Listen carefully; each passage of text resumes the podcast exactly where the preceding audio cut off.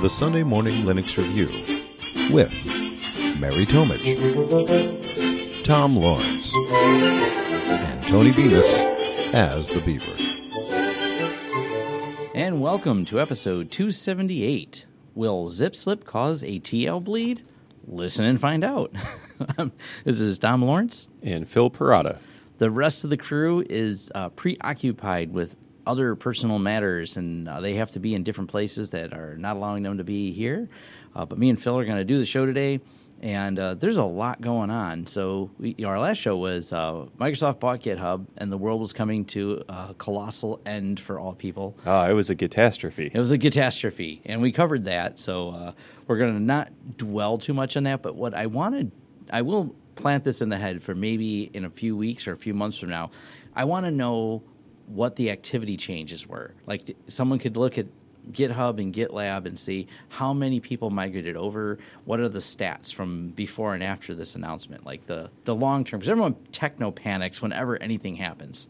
I, it was really cool that the GitLab team has an open uh, Grafana instance, so you could see the uh, project imports and issue imports from GitHub to GitLab Yeah. um, for the the days uh, following uh, the acquisition notice. Yeah. so there's uh, there's that, and I, I think that's going to be a fun debrief to see how much of techno panic is real. Like, I'm, you know, it's all the people that if this thing happens, I'm never using that product again, and then a year later, hey, you still got that same phone. now, every time I do go to GitHub and I see that rainbow unicorn telling me that the server's overloaded, I I can now shake my fist at at Microsoft. oh, that's fair. so uh, since that recording, uh, what have you been up to, Phil? taking it day by day. Lots and lots of work projects. Um, owning a house is no small list of chores and, Yeah. and tasks. And, and Phil bought the farm. Oh yeah, There's a reason, Tom. Now that I've am turned older into and a Damon. I mean, yeah, I'm older and wiser now. I want a condo. Uh, yeah. Ha- had celebrated my birthday. Um, my wife and I bought a Nintendo Switch, so I've been deep into Mario Odyssey. That game's fantastic. Yes. It, it is good. That's uh, I think an important aspect is uh, tech burnout is real. There's a reason you just go offline once in a while. Uh, that way you can work hard and go. Wait a minute, I need to debrief and play some Odyssey. And I, I say go offline, but I mean playing video games is because you you're taking a break from what you're actually doing. So I've been uh, I found I discovered Destiny, the game Destiny Two. Yeah, how do you like it? I am now addicted. I can't countless hours have been spent on that game. I'm not going to use the word wasted because I've enjoyed it greatly.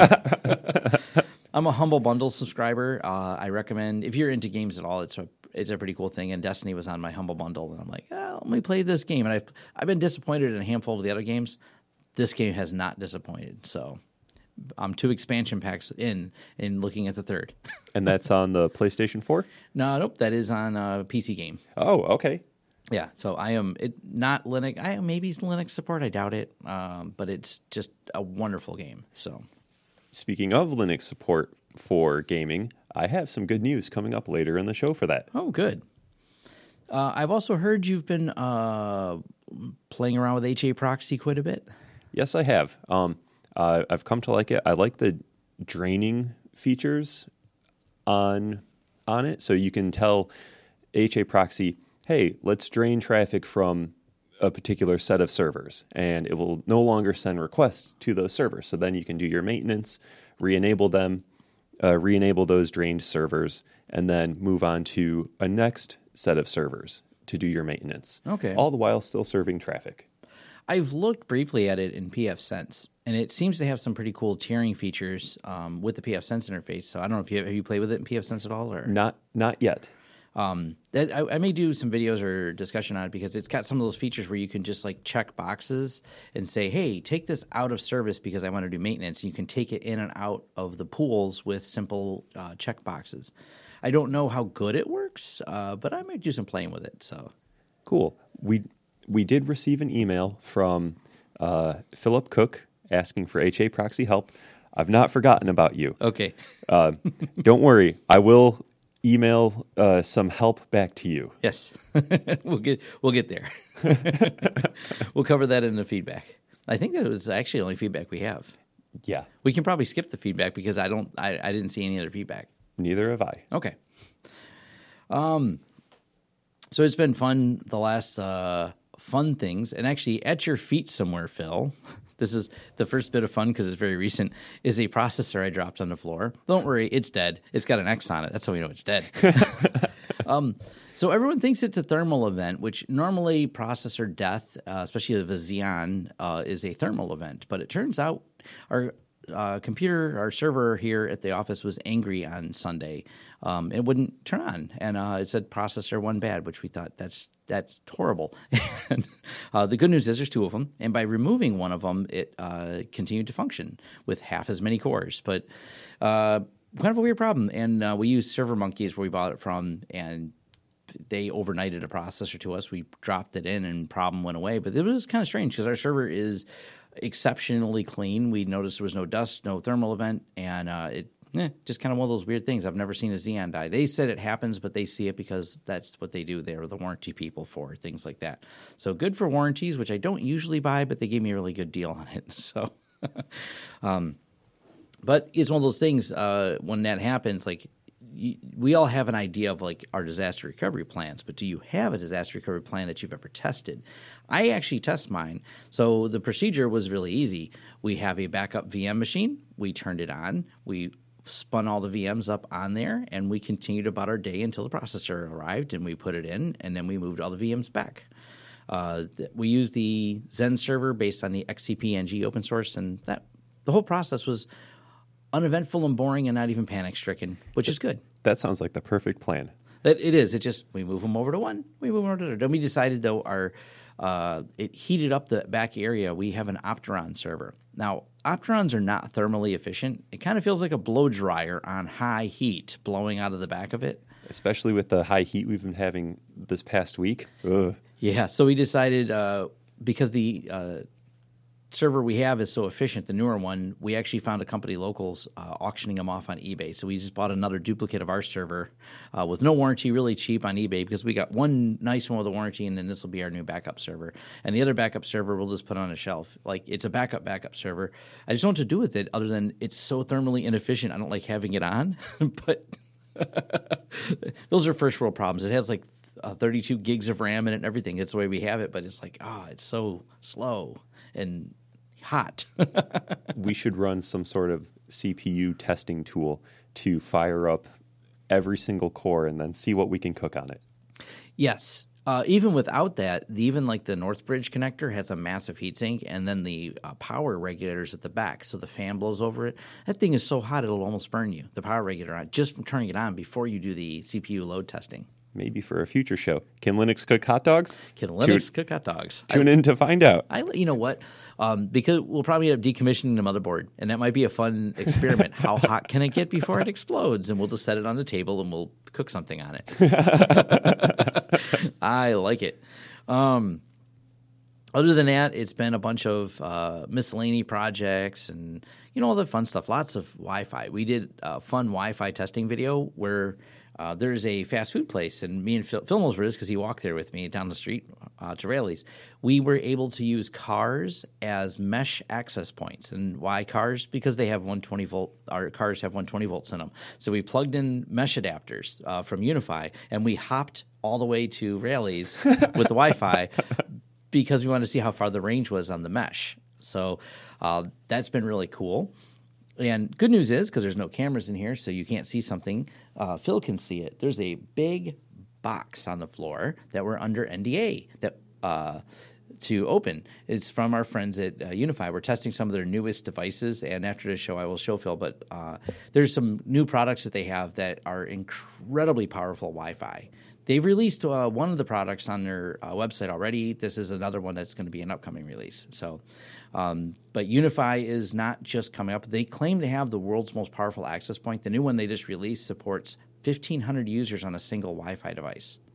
So they've done some neat technology, and that's why we've been playing so much with UniFi and doing the experiments with it, and uh, how much speed can you get out of it, how much range can you get out of it, and uh, it's just been a lot of fun. Wi-Fi is interesting. Speaking of Ubiquiti gear, um, I have some friends that do ham radio, and certain uh, mesh access points and uh, receivers, I believe you can flash with custom firmware. You can. So that way you can use them for uh, software defined ham radio. Yeah. Um, side note about the Ubiquiti hardware. So there's a couple of companies that are bigger and more popular, like in the wireless ISP market. They know a lot of people because UniFi has some of the less expensive hardware become where people start. But UniFi's software is still up and coming to scale to the to the very large, like I have a million WISP user type systems because that's part of the reason UniFi supports custom firmwares. The company says, no problem, well, you, you built with a UniFi network, but now you're ready for us uh, and our stuff. You can actually go in and flash their software onto the UniFis and it'll mate with their controller software for WISP. So if you upgrade, you can keep your Ubiquiti hardware but move over. And I thought that's just kind of clever. But in the only reason you would ever allow custom firmware flashing is because you are aware people want to use your devices beyond what you wrote for them and that's something to leave open. You can write custom firmware and send it to them. I think that's just kind of a novel approach to being an open kind of company like that. So yeah, I like it. Yeah. Oh, uh, they also added uh, a feature. If you, um, I don't know if you noticed this because I know you run some of the UniFi stuff. Uh, you can drop your SSH keys in now, right through the uh, control interface, and send it to all the devices at once. So if you have a thousand uh, devices, oh, on your that's network, really nice. Yeah, you can just uh, paste in your key, put in what username you want mated that key, and then you can SSH into all the individual devices and it's uh, automatically pushed. And every time you adopt a new device, it automatically puts your SSH keys in. That's a cool feature. do uh, do they support anything other than RSA and ECDSA keys? I've I've I noticed you had an ECSA key. Uh, ES. I've switched my entire house over to using uh, ED two five five one nine keys, mm-hmm. and then reconfiguring all of the uh, SSH daemons uh, to also support. That's the elliptic curve one, right? Um, that's the. I, I remember looking it up because I noticed when I was putting your keys in uh, that that was thing. You know, we we got to do. We could even do an episode on this. Uh, SSH management and key management and different key types and why you use them. I think that that's going to be before we get too off topic on it. I think that's going to be a great uh, discussion. I'm looking forward to that. Yeah. Um, so I've been I've I've switched over the house and all of my servers to start using that, and then also implemented um, SSHFP. So that way, uh, if DNS changes, um, you don't have to keep getting the error that hey, uh, DNS has changed. Someone might be attacking your server. Ah. The other thing um, kind of related. So we did an interview with Michael Lucas, uh, author of the book SSH Mastery, and just uh, you know his his book is such a great deep dive into SSH. I admitted that I was Larry King in the interview, and I had not read that book, which he found funny. Um, but uh, one of the things he worries about, he's really concerned about SSH. He says anytime there's a monoculture, there's a problem, and just he says not that there's any known problems with SSH. He goes, but imagine someone finds a hole. He goes, everything is built on SSH, and all this infrastructure and Ansible and all these amazing tools all use SSH as the control system. And he goes, that's scary. He goes, just he goes in his cross-platform. He goes, it's in the BSD community and in the Linux community. He goes, monoculture's bad. He goes, that says he's very strong. He goes, much as he's wrote about it, that's his big concern right now. Is you've we've just adopted like this is it and nothing else is it, and he goes, that's a problem. so I thought that was an interesting insight from his thoughts on that. So you're, Phil's probably going, yeah, but I like it. I do, but there's nothing stopping me from wrapping my SSH traffic inside of like OpenVPN or WireGuard Yeah. or something like that. yeah, putting a VPN in front of it, and um, It's all about all about layers. But to to the average uh, computer user, how many layers do you want to learn about and implement? It becomes uh, sometimes can become a hassle. Yes, and a lot of people kind of go, "Just tell me what's the latest secure thing I should be doing," and I don't blame them because unless you are intrinsically interested in doing this, uh, like me and Phil and other people in the Linux community are, uh, you just kind of want to go on about your day. But it's okay. We'll keep you safe. That's what we do. All right, I'm going to skip the feedback because the only feedback was about HA Proxy. It's the only feedback I've seen. Um, Yep. uh, okay, making sure. And we'll move on to Distro Fever. Distro Fever, where we cover the latest hot distro releases and news. So, what's new in the distro world? I've seen BSDs at 11.2. Uh, Linux Mint 19. It's based off of Ubuntu 1804, the long-term long-term support version. Cool. I know Tony's a big Linux Mint user. I, I use it for uh, my parents and um, the folks whose computers I support. I've long since switched them from Windows, and then I don't get repeat calls, and it's great. Yes.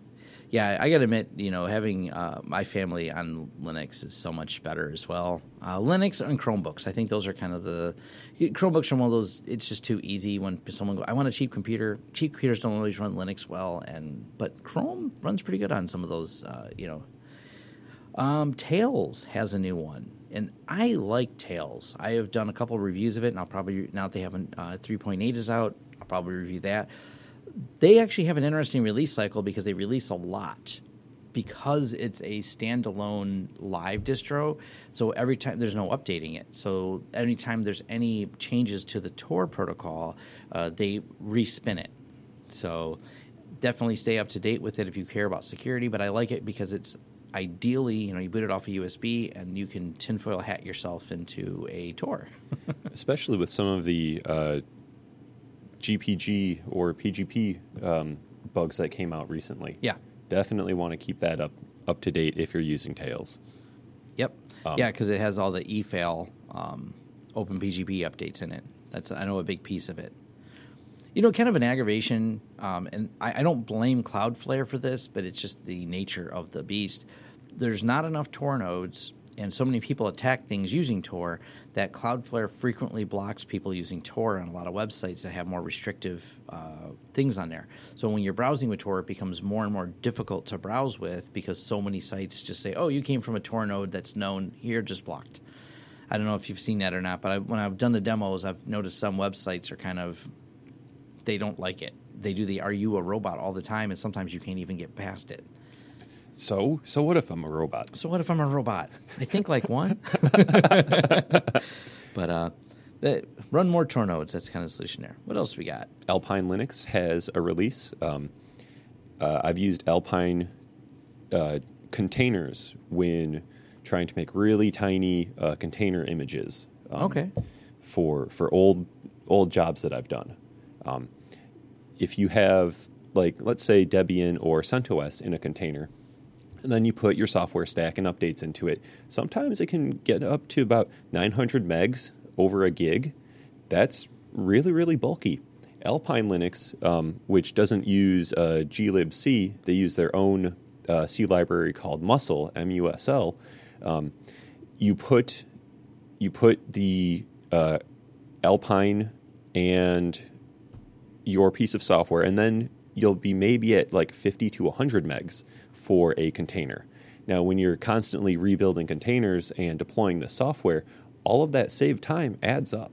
Well, not only that, cloud storage is not free. That's true too. So that yeah. that's really one of those things that one gig, oh yeah, and then you spin up thirty more containers, or you know, that next thing you know, that's well thirty more gigs. So yeah, that's uh that's definitely a good thing.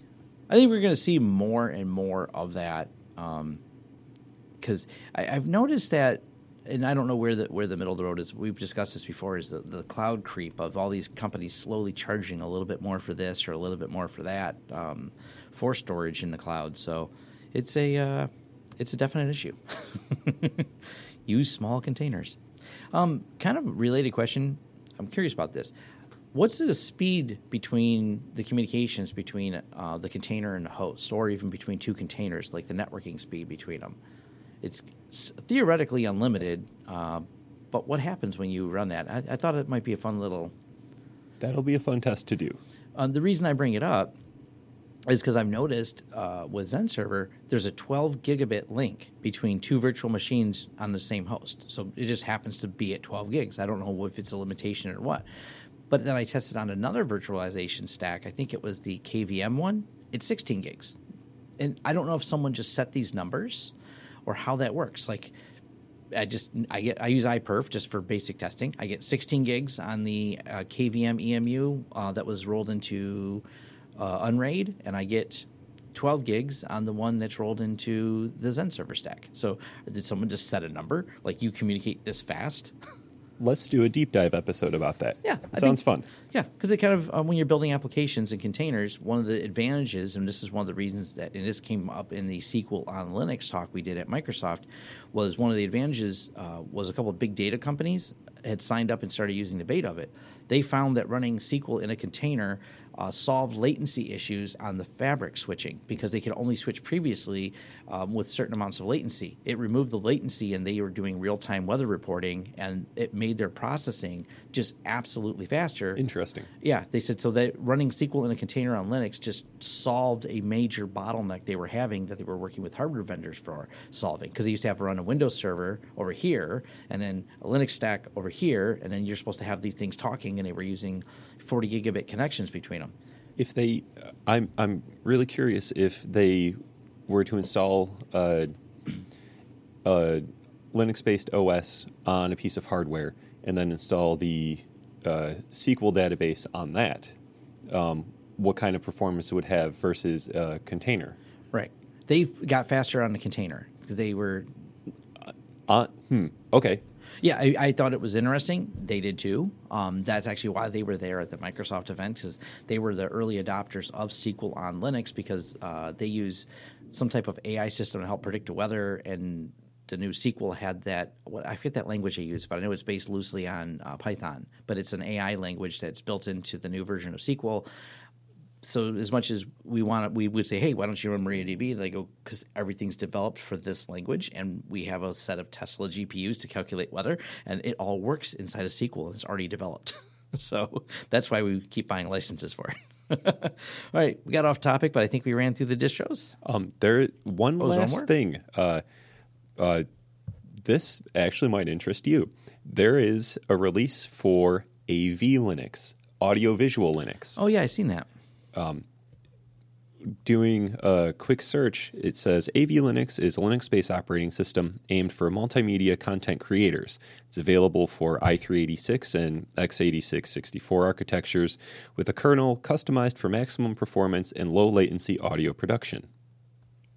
So interesting. We used to use, uh, I believe it was a similar or spun off of, and it was a custom one we got from another podcast group.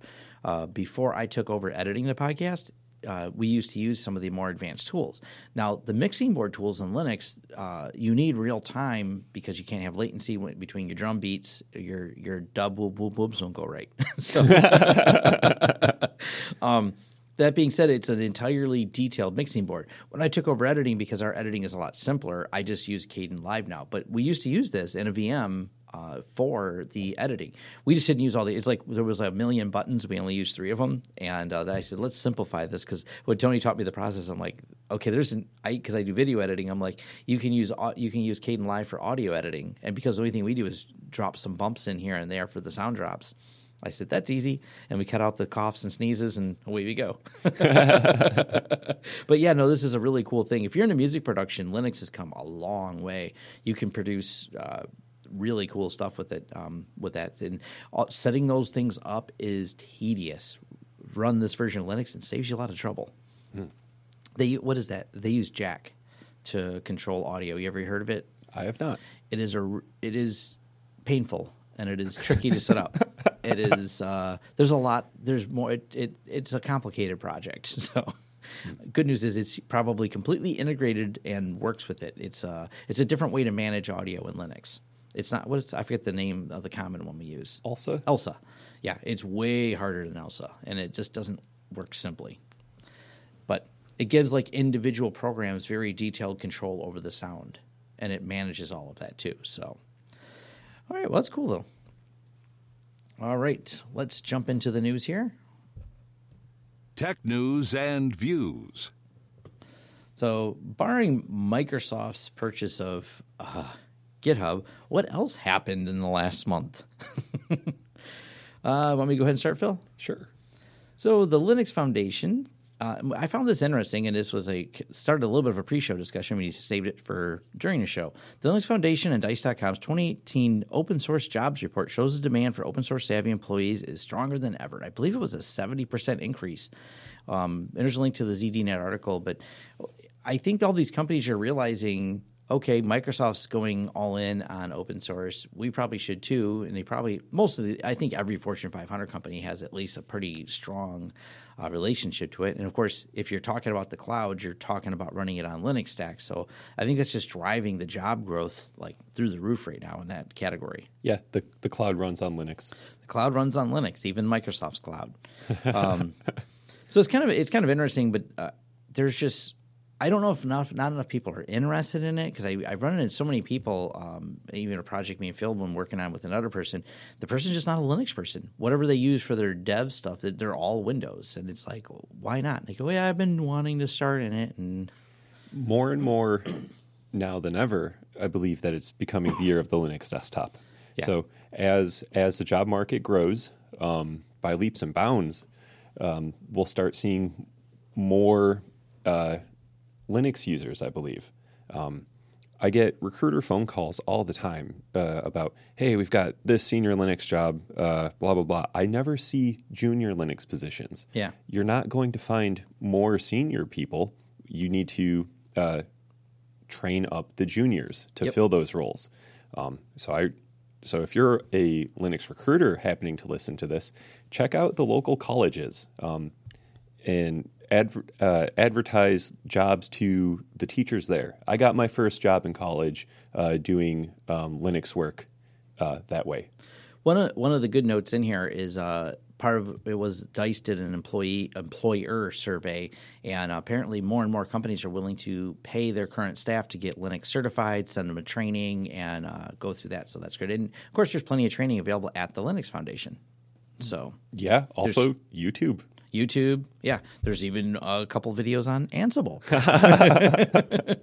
that are rather popular. So yeah, that's and you know that's kind of one one of my things on open source. Uh, I our friend uh, Jay has uh, learnlinux.tv and he started to post a couple more videos finally. He's starting to get a little bit i am always bugging him. I said when are you going to post more stuff? He's got a great tutorial on getting started with like ssh keys tmux i learned tmux from his video like all the little shortcuts and tricks to it. And uh, he's wrote four books now on yeah, linux. Jay's so, awesome. Yeah great guy. So there's a lot of us out there that are putting stuff out there. And of course we mentioned uh, uh, Michael Lucas, he's got plenty of deep dives into uh, Linux related stuff. So it, it's available out there. So if you want to get into Linux, now's a great time.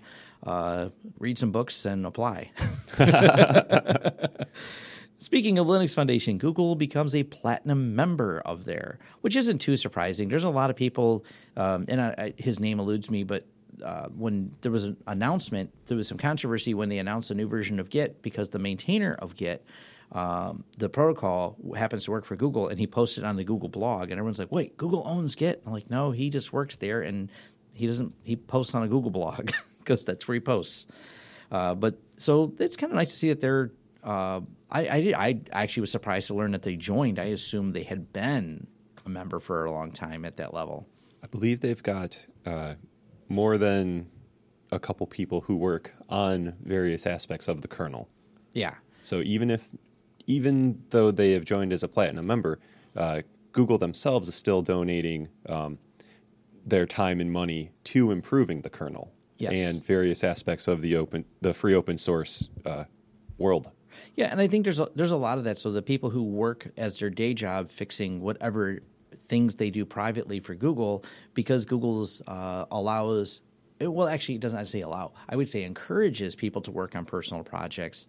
Um, those people maintain when they're not updating code for something for Google, they're maintaining open source uh, stacks, which there's of course a business interest Google has because they run all this stuff on a lot of the open source stacks.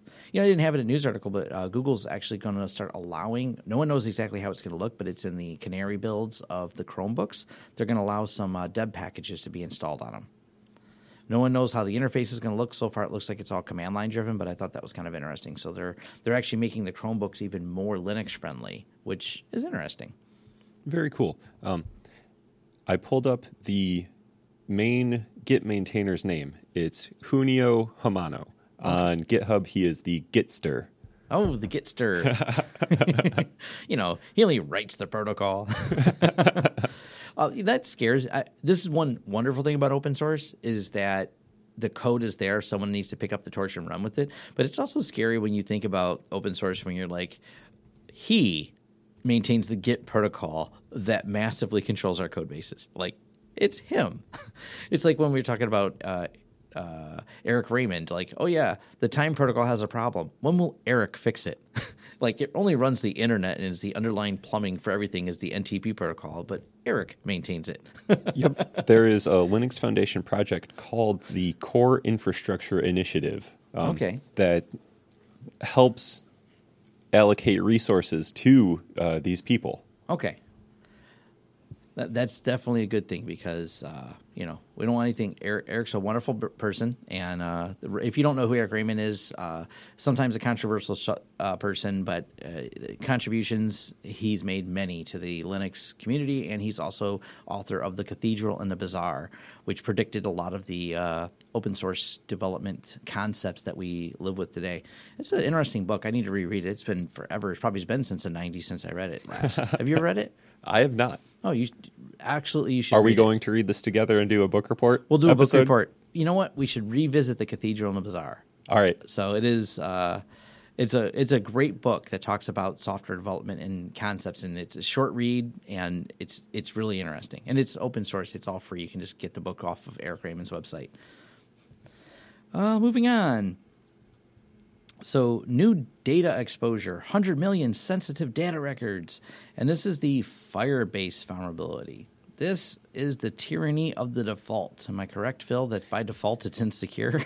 yes, it is. Um, this was a design that they chose. So, any, any user that has access to a record, by default, all users in that group or permission level also have access to all of the records.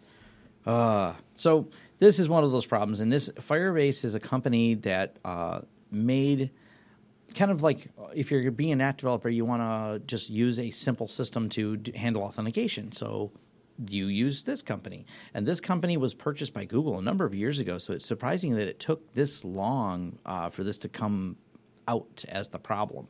Uh, but no one was looking apparently. That whole tyranny of the default thing of, yeah, you can make it more secure, but by default, we just made it easy. And a lot of developers go, well, if you make a system and I can just outsource my uh, add ons for this and you make it easy, great. And I'll just use it however it came out of the box. And uh, we, uh, if your hands are on a keyboard, you work in computer security. That's been one of my mantras. At some level, if your hands are on the keyboard at all, whether whatever part of the development cycle, you should have security mindset. You should go through some at least basic security training because at some point you may make a decision like, oh, I outsourced my uh, authorization to these guys, but did you stop to look at what the permissions were? Why? I I wish that more engineers would think about the implications of their decisions. Yes, when they choose to um, use products like this.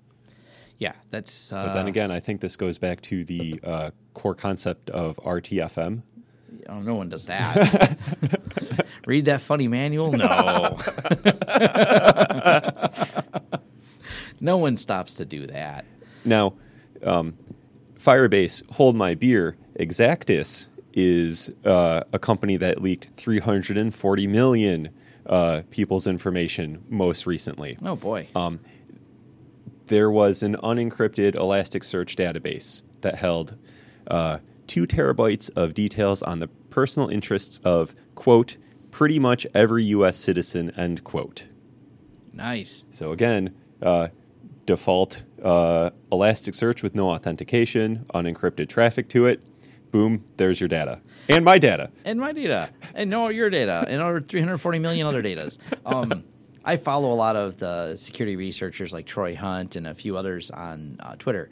And I seen a tweet this morning that made me laugh. And they're not disclosing what they're working on, but it, it kind of like a report coming soon. And it, he said, I've not seen this before. And he sent us uh, a screenshot of some of the tables. They were storing the hash, great, of the password. Next to the plain text, and that was the other. It says hashed password, plain text password. He goes, these two things should never be in the same database together. like, there's a reason we hash things, and then you don't bo- you hashed it, but then you also stored the plain text. Report coming soon. yeah, there's once again, no one was thinking about the security of it. Um, there's a, a Firefox in in an upcoming Firefox release. Um, Troy Hunt's "Have I Been Pwned" is going to be integrated with the Firefox uh, password store. Nice. Um, so I believe that's going to be the same method that uh, 1Password uses, where a hash of the password is submitted and the hash gets checked. Yes. Um, don't quote me on that, but it's something that I read about recently. Yeah, I think um, it's pretty cool. so so a lot of people don't realize. So he has a have I been pwned, and then he has has my password been used, uh, which is a, related to it. And that's what Phil's talking about. This is interesting. A lot of people are like, "Well, you can't put my password in because then I'm typing my password online." I'm like, no, no, he actually. Um, the way his system works is, and he's very open about how it works. He's using a Java, uh, JavaScript in a page, so he never transmits your password at all. It completely hashes it, then checks the hash against the known hash tables, and that's how it's determining whether or not your password has been uh, pwned. Also, if you follow Troy Hunt, he talks about just how much compute time that has cost him. he he started breaking that down too. He's like, this is how much because it's doing the calculations, and uh, that's also interesting. Apparently, a lot of people are putting their passwords in there, and I put a couple of ones that I used from forever ago that are still in my head. My early days of lower entropy password because younger Tom in the '90s, but I still have my '90s passwords in my head. Password one.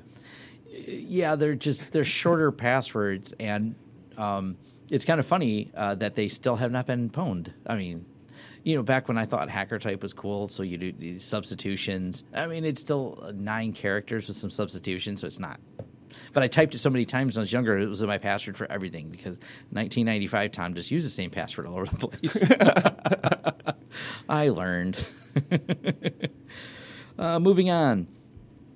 TL Bleed, a crypto leaking CPU attack that Intel reckons won't we shouldn't worry about and won't uh, break everything, uh, except for the fact that there's a 98 percent. 99.8% success rate of extracting 256 bit keys with it.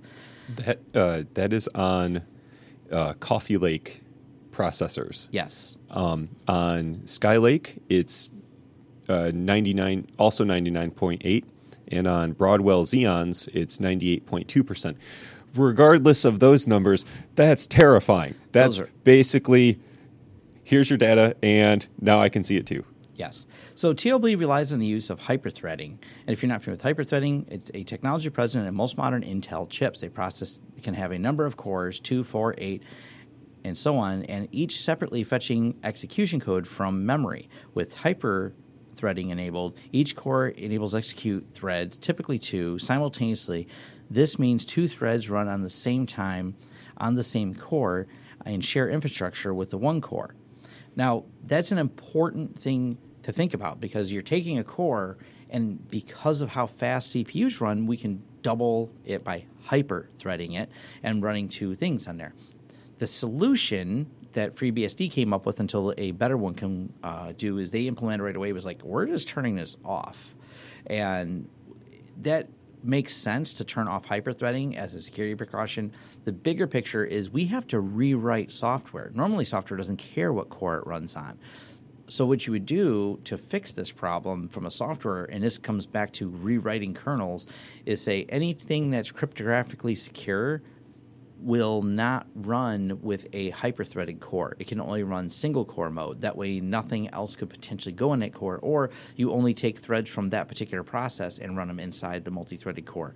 Everything else runs in different cores. So now you're talking about telling the kernel to decide which cores get to run based on a flag that you would have to implement upon compile time, which means this isn't getting fixed anytime soon.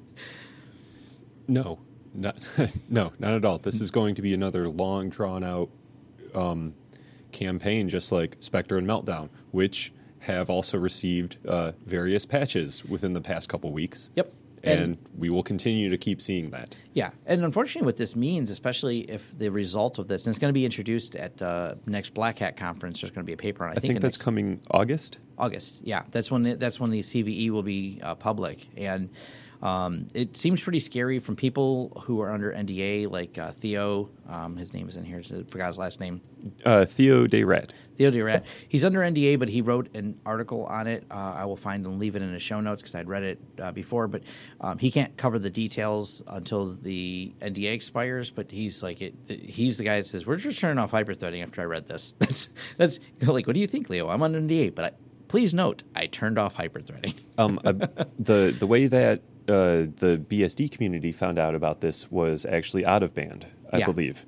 Um, so there was uh, the Intel communication that had gone out, but then the someone on the BSD mailing list, Yes, I believe. Um, and then BSD issued some patches, and then the internet found out from that. Yes. And that's actually where part of the problem is they considered it very selective of who got to know about this. And uh, Intel has been dancing around with marketing speak of who gets to find out and who doesn't. And this is obviously a really big deal.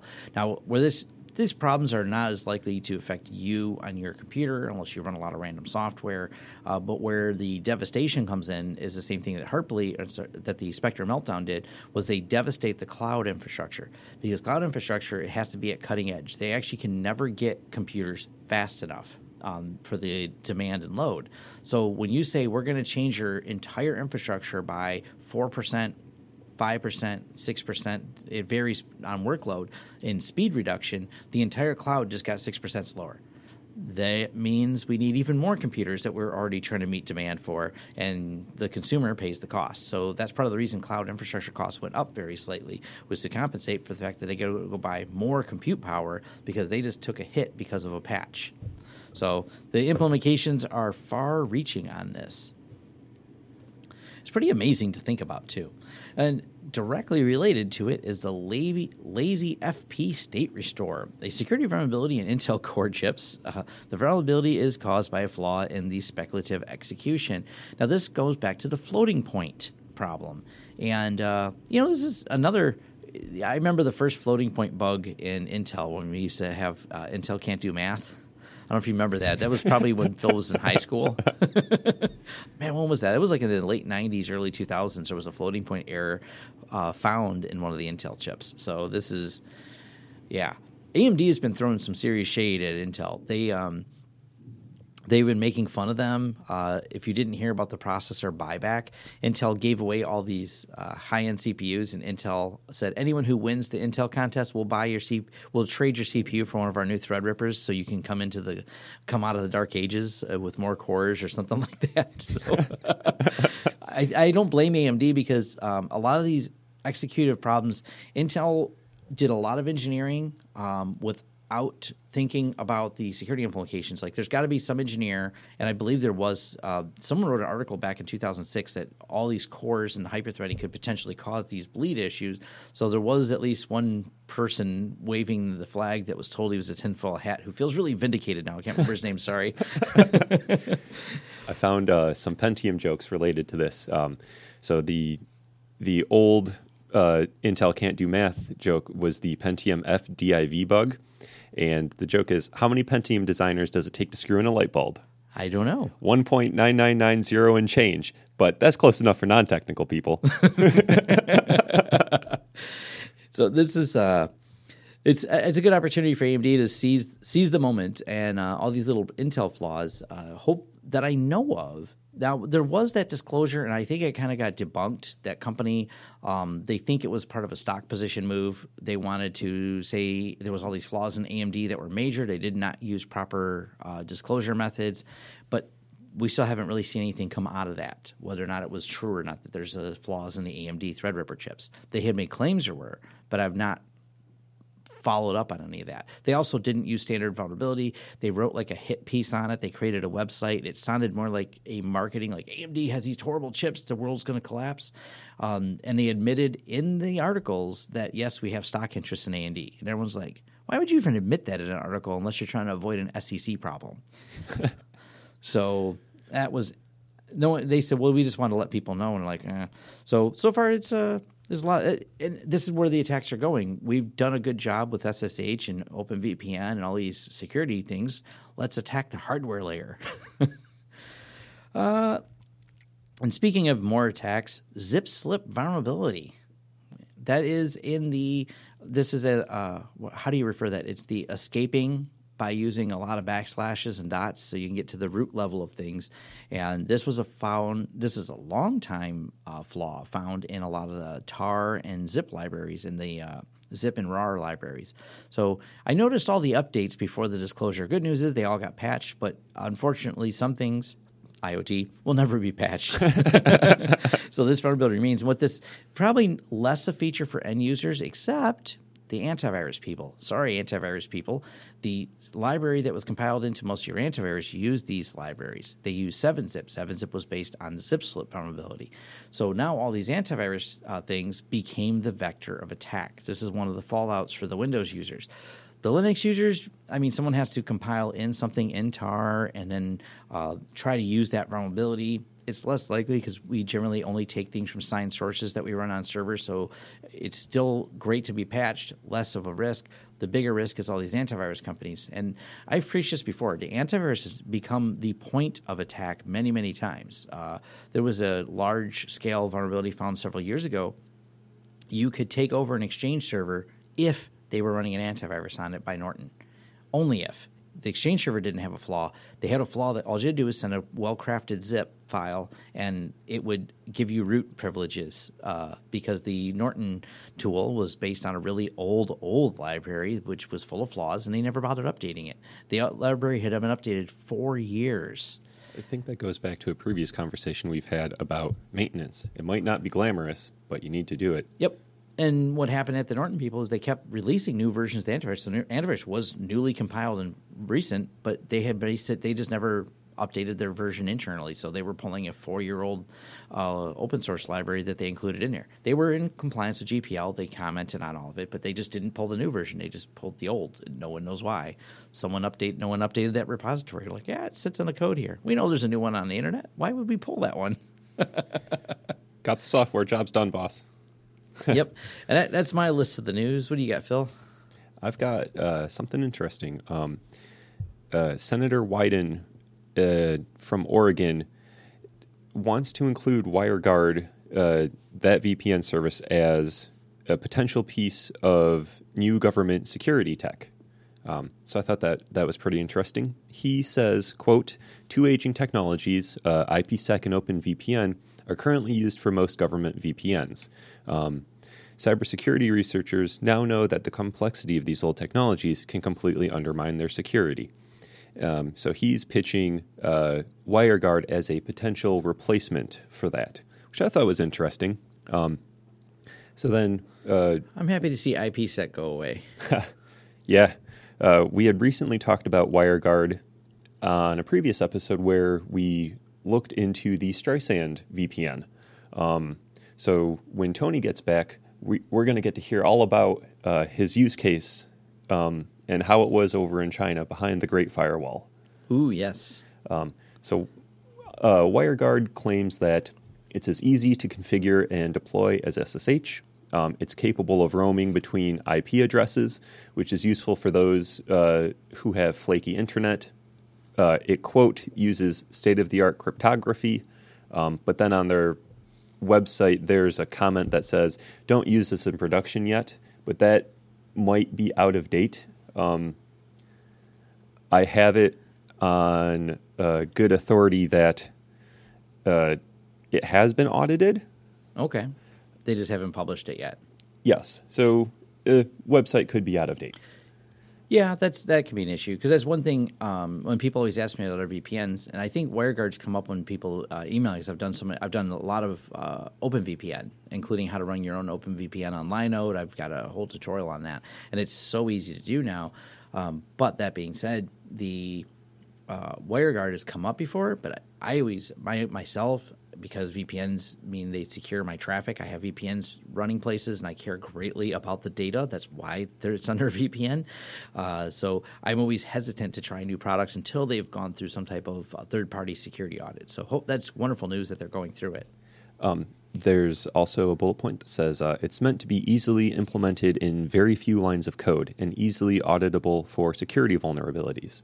Um, it uses a combination of high speed cryptographic primitives, and uh, WireGuard is inside the Linux kernel. It's a kernel module. Oh, So okay. that so um, interesting uh, fun fact about that. Do you know how uh, WireGuard was started? Mm-mm.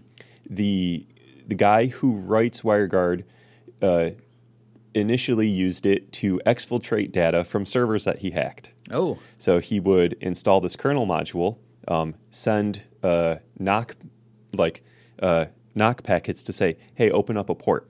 Okay. Um, and they contained all of the uh, correct ciphers and MACs and all of that. And then the port would open. He could exfiltrate the data. And then if you did a port scan, you wouldn't see this process running because it didn't respond to. There wasn't the correct knock packet. Yes, I I have thought, and I just don't know why it's not implemented more. That knock packets. When I I remember talking about that at a security conference in 2002. Uh, yeah, I know. We it was a hacking conference. It was great. I spent the weekend there, and we all got in trouble. But not related to hacking. No, it just got the party got wild. Um, the uh, but knock packets was like this. Uh, the people that were there. There was a guy from was a guy. Uh, there's a couple hackers' names that are still um, around, but they had set that up, and I thought it was just the coolest thing ever. I'm like, this solves the port scan problem, this and everything, and uh, it's I don't know why it's still not implemented. Like it seems like a great way to do it. Like if you can just establish set up knock packets before you do something, the patterns are so infinite that it would just eliminate having open ports on there. When you have two known devices, you just create a knock pattern between the two of them, and that's the first initiation before they actually just listen on a port. That's pretty cool. now, scary part, WireGuard kernel module. Yeah, I I've got my reservations about that, That too. yeah, OpenVPN not kernel module seems like safer. So, Mm-hmm. okay, uh, time will tell. Uh, moving on to another scary Yeah. thing, um, the NSA. Uh, they've admitted that they had a massive call slurp, um, and they are uh, deleting huge amounts of American call records. No, Quote. "The scale is certain to be massive." Well, of course it is. well, maybe, maybe because there's a they maybe they ran into a shortage of hard drives, so they have they're just making room for someone else's call logs. we'll we'll clear out all the data from the 80s and the 90s. Yeah, that's that's what I really feel is going on here. I absolutely. Uh, my, my biggest problem is the lack of oversight the NSA has. That's exactly how these things happen. Um, no matter how you feel about Snowden, one thing he did point out was the absolute lack of oversight and things gone wrong inside of uh, the agency because of that. Because they just start doing stuff and no one told them no. So there's no one watching them to tell them that's not a good idea. Don't slurp at all. Behave. that's that's all the uh, news articles for me because we we covered TL bleed. Yeah. Um, We covered a lot. so on to uh, my gaming corner. Yes. Wine now has better hyperthreading support in uh, Wine 3.x. So that's awesome. Except TL bleeds here. So if you've disabled hyperthreading, well, that doesn't really affect you anymore. Yeah. So, well, good for Wine. Good for wine. Wine also now has DXVK driver support, which means that you can play Skyrim on Linux using um, an Intel HD uh, graphics. Very cool. And DXVK is a Vulkan based Direct 3D 11 implementation for Linux and Wine. And Vulkan is a low overhead cross platform 3D graphic API um, slated to replace OpenGL. So, Okay. So that's interesting stuff happening in the graphics community, and especially being able to play more games on Linux. Hey, bring it on. Absolutely. This is um the year of the gaming Linux desktop. yeah, no, it's uh you know, um I remember looking at the end of uh, 2017. I think it was something like 60% of the top game, the top 10 lists on Steam was available on Linux as well. So, uh, a lot of popular games have ported over and Windows 10 is uh so well hated in the gaming community. Like Microsoft, like if they they're nail they're just putting the nails in their own coffin with that. Like no gamer likes Windows 10. So we- have a lot more gamers looking into. They've uh, contacted us when we build gaming desktops. They're like, hey, uh, can we run Linux on this? I've looked at a couple of my games, and so the inquiries are slowly coming in. That's good to hear. Yeah, um, they're not. It's still not ready for prime time yet because it comes down to does your game work on it? The one that you like is that's yeah. League of Legends, it takes me uh, several tries to join a game, um, to wait for the client to finish crashing, reload, and go through that loop. Sometimes I can actually get into it, which is fun when it happens. Yeah. so, so that's really going to be the determining factor. But I think the game devs are probably going, you know, we don't mind. I mean, the game devs are going, We're, we just want to go where the users are. So if the users start moving there, the game devs will go, we'll compile for it. I mean, that's they just want people to play the game. That's they don't they're not beholden. As a matter of fact, they'd probably like less problems because no one wants to run tech support for these of why my game won't run. Ah, uh, yeah, Windows updated again. So. All right. That's about all I have. Yep. And that's it for us. We don't have any music uh, because that's usually a Tony thing. So me and Phil are not. I, I mean, we'll play something copyrighted and get in trouble. we'll we'll hum a, a 56k dial-up modem. Yeah, we'll do that. so you've been listening to Sunday Morning Linux Review, episode 278. Will the zip slip cause a TL Bleed? Hopefully, we answered that for you. Boy, that's a so many vulnerabilities. We there was a lot to cover though. That was uh, the big news that happened in Linux. So this is uh, Tom Lawrence and Phil Porada, and thanks for listening to us Babylon. See you next time. You've been listening to the Sunday Morning Linux Review. If you would like more information about this or other shows, go to smlr.us. Feel free to send comments to show at smlr.us or give us a call at 734 258 7009. I'm John Miller. If you don't like it, you can bite my 8 bit metal ass. That's bite with a Y.